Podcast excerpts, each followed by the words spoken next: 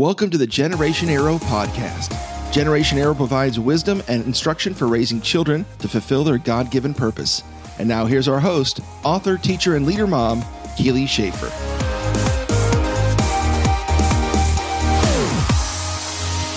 Well, hey there, family. I'm so honored that you joined me today.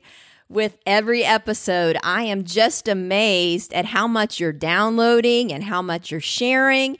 And you're obviously very serious about parenting. And I ask God to shine light on everything you're learning and give you wisdom on how to apply it as you raise your kids.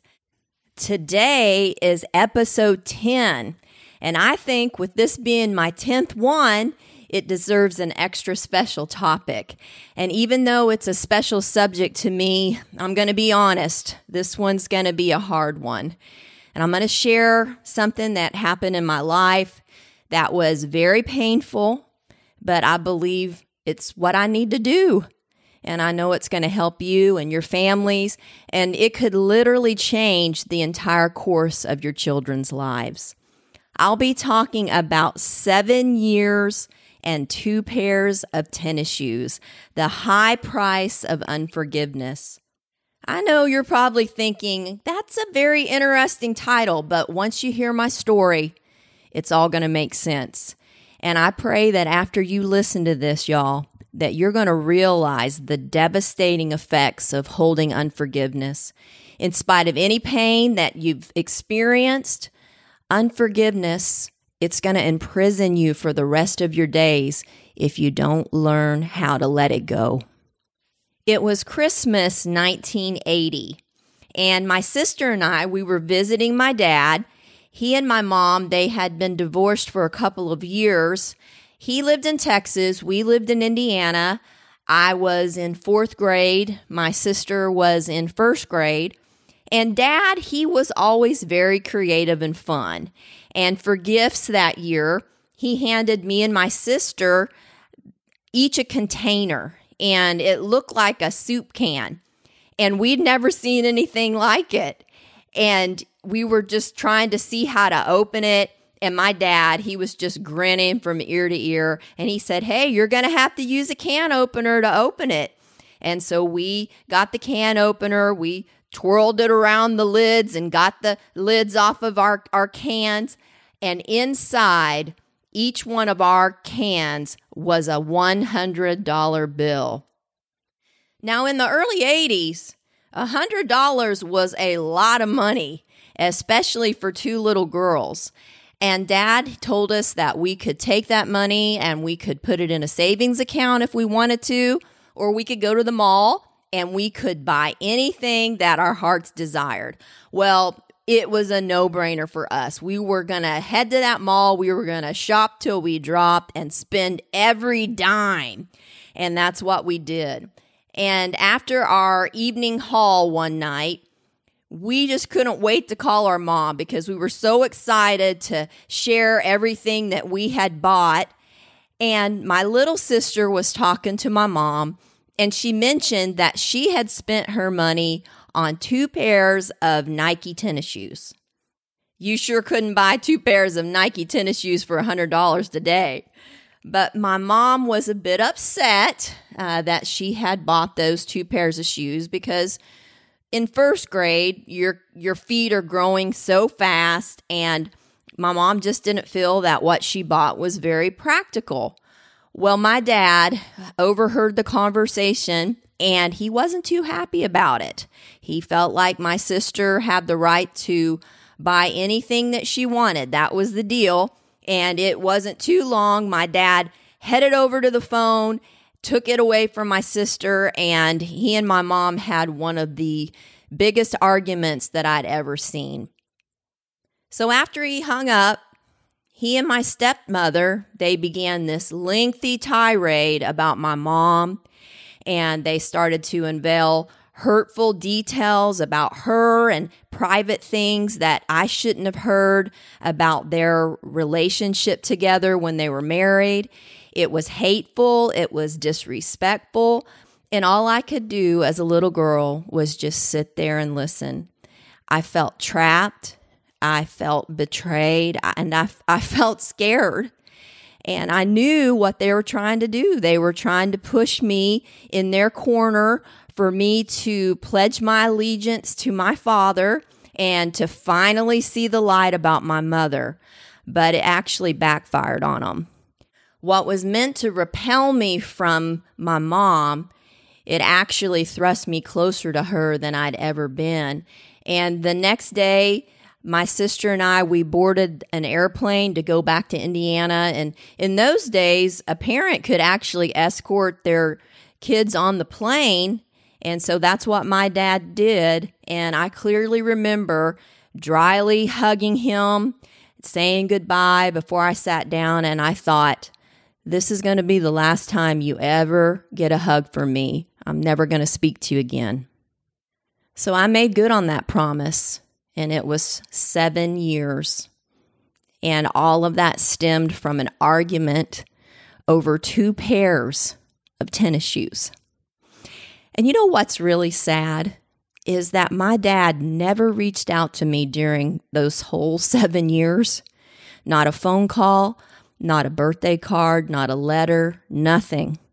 And there wasn't a day that went by that I didn't fan the flame of unforgiveness. I had to keep rehearsing the story, the situation over and over again to prove to myself that I was in the right and he was in the wrong. And I just figured that he didn't even care about me anymore. I know you all have heard about the cancel culture. It's a big phrase here in this day and age. And basically, what that is, is if a person says one thing that you disagree with or does one thing that you disagree with, you're out. Like you're non redeemable, you're unworthy of, of anyone's time. Every good thing that you've ever done up to that point is void and canceled. And that's how my dad's family operated. They were all about canceling people, cutting people off they were very friendly, personable. They were very courteous people. They were great people to, to be around. But I tell you, if you got on their bad side, woo, watch out. I can't tell you how many times my dad would say, Hey, Keely, we're not talking to your grandma anymore. She did some bad things to me and she's out of our life. And I would feel so sad. And it could be months, it could be up to a year or more. And then one day we might have like a barbecue or something at our house. And there she was. She'd show up. I mean, obviously, they'd had some conversations prior to that behind the scenes, but she'd never say, Oh, I, I missed you so much, or I'm sorry all this happened, or anything. It was just like, Oh, well, this is how we work, this is how we operate, and I'm back in your life now it was just very strange. We didn't talk about it or anything, but that's how it was.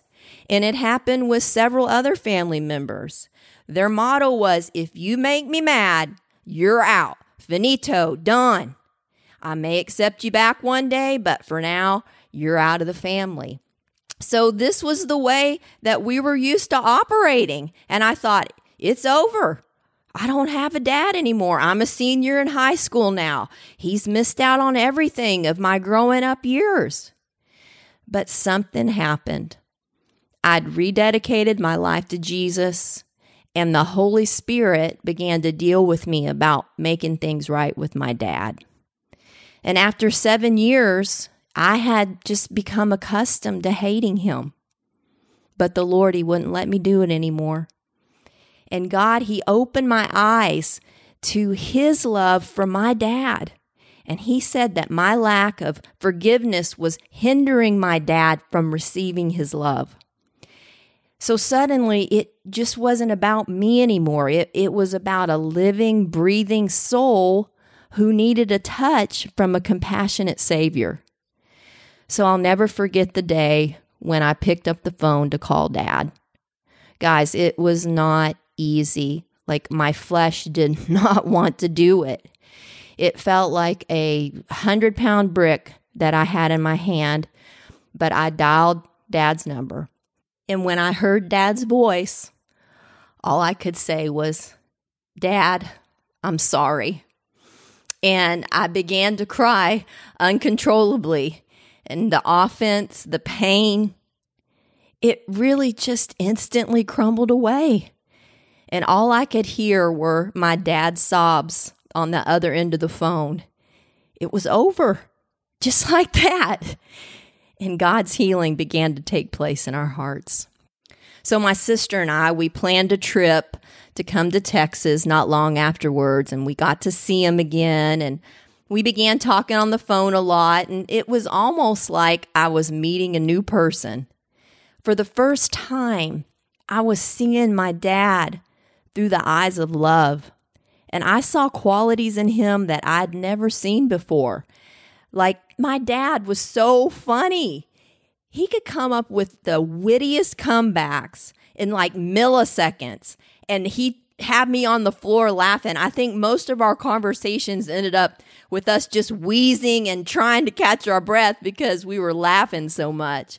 And dad, he was a gadget person. I never realized that before. I mean, it was if it was on an infomercial, he had it. He had a turkey roaster, different meat smokers, the Chop-O-Matic, really anything with Matic after it. He was on it. He was a singer, he was a songwriter, he was a musician. No kind of audio equipment or software intimidated him. He just went for it and he figured it out. But I allowed myself to love my dad again. I gave myself permission to love him in spite of all of his flaws.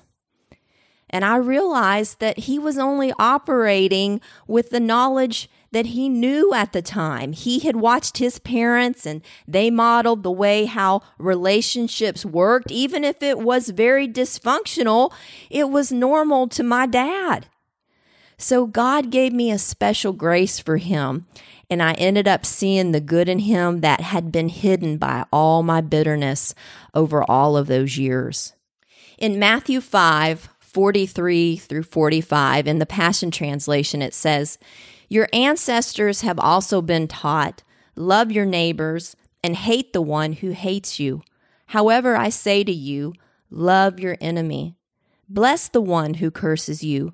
Do something wonderful for the one who hates you, and respond to the very ones who persecute you by praying for them, for that will reveal your identity as children of your heavenly Father.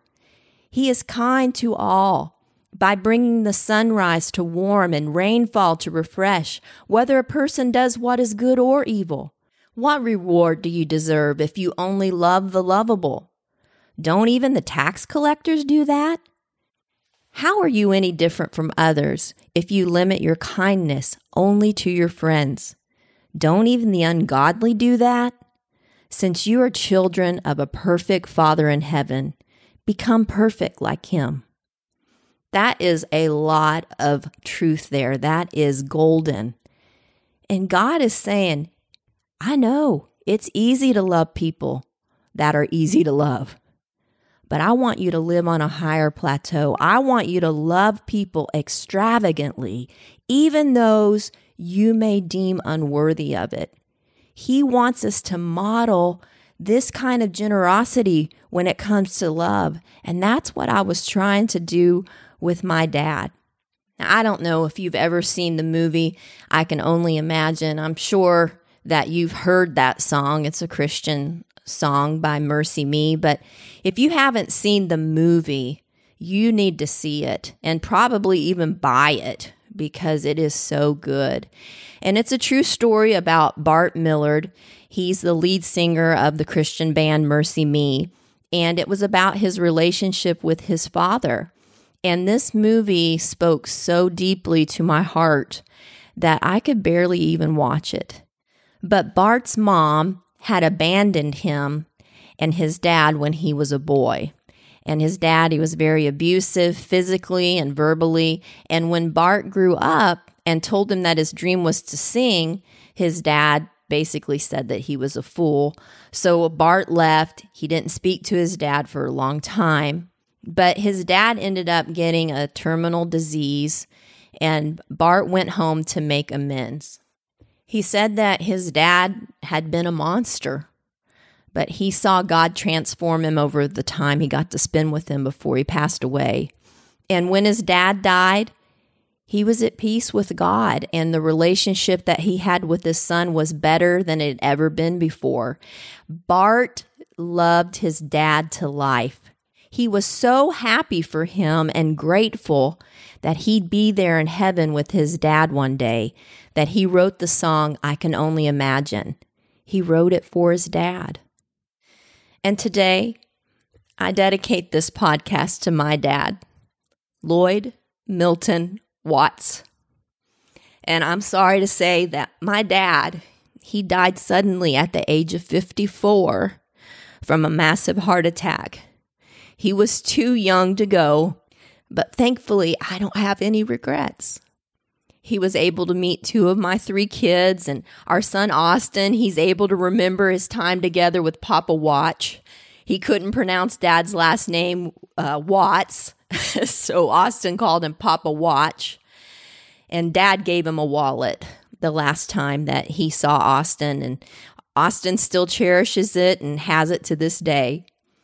But me and dad, we had multiple phone calls through the years, usually at least once a month We'd share our heart, life stories, movies we watched. And I remember there at the end, I got him hooked on the TV show Survivor that I was watching back then. I don't watch it anymore, but back then I guess I did. But man, I wish I could pick up the phone and call my dad today.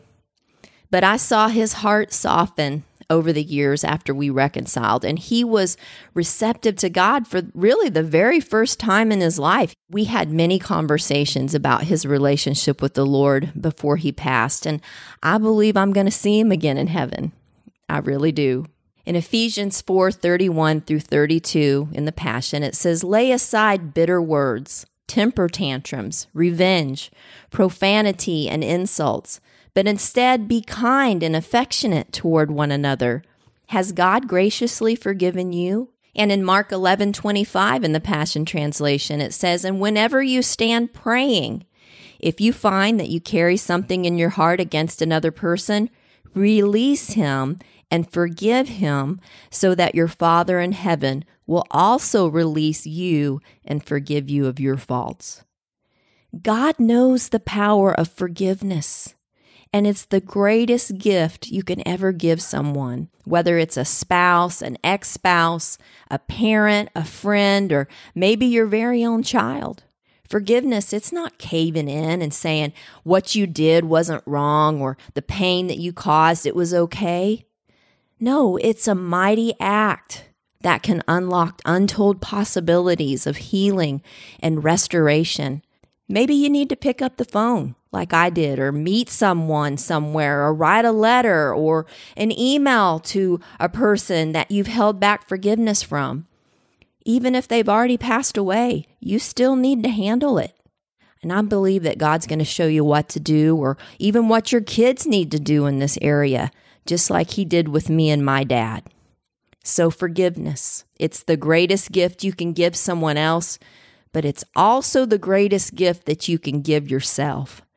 You know, I've heard it said that holding on to unforgiveness is like drinking poison and expecting the other person to die. It's a slow death that erodes our purpose, it erodes our passion, and our pursuit of all God has for us. But just know for every toxic sip of offense, forgiveness is always the antidote. What happened with me and my dad, it made an indelible imprint in my mind. And I vowed that as long as I was alive, I was never going to justify unforgiveness again. I wanted to carve out a new path for my kids and the next generations to come in my family and show them there's a better way when it comes to relationships. I wanted my children not to be so quick to close doors on lives still under construction. I wanted them to see the good in people, to value the relationships that, that God gives us, even the ones that we wish that He hadn't given us, and hopefully to love someone to eternity. And I know you want this for your family too. Let me lead you in a prayer today to start you on the road to forgiveness. Dear God, unforgiveness has been eating away at me for too long. You know the pain I've suffered, the injustices that I've had to endure, but I can't keep pushing this aside anymore. It's holding me back. It's holding my kids back. It's keeping us from experiencing all you have for us. So, Lord, show me what I need to do to offer forgiveness, to show extravagant love, and I'll do it. And I'll do it quickly. I know that this is the key to my family's freedom. In Jesus' name, amen. Say it now, y'all. Don't wait. Love now. Forgive now. And in the show notes, I put a link to my Instagram and Facebook accounts so you can be sure to follow all the inspirational parenting content from Generation Arrow. But I also put a YouTube link to the MercyMe song, I Can Only Imagine. And I want you to go and I want you to listen to it. I know you've already heard it probably a million jillion times, but listen to it again. And while you're listening to it, I want you to think about standing before Jesus with a free heart, knowing you loved without limits, that you forgave liberally. I want you to imagine those who will stand before Jesus, who will have an eternal home with Him, because you were willing to love like he loved, because you were willing to forgive like he forgave. And I just want to say to my dad, Dad, everything we went through will never be in vain. Whatever the enemy meant for bad, God's turned it for good, Dad. And I promise I'm going to tell our redeeming story for as long as I have breath in my body. I love you, Dad. Family, forgiveness is worth it. Life is short. I know you can do this. Until next time, be abundantly blessed, and may our arrows be mighty on the earth.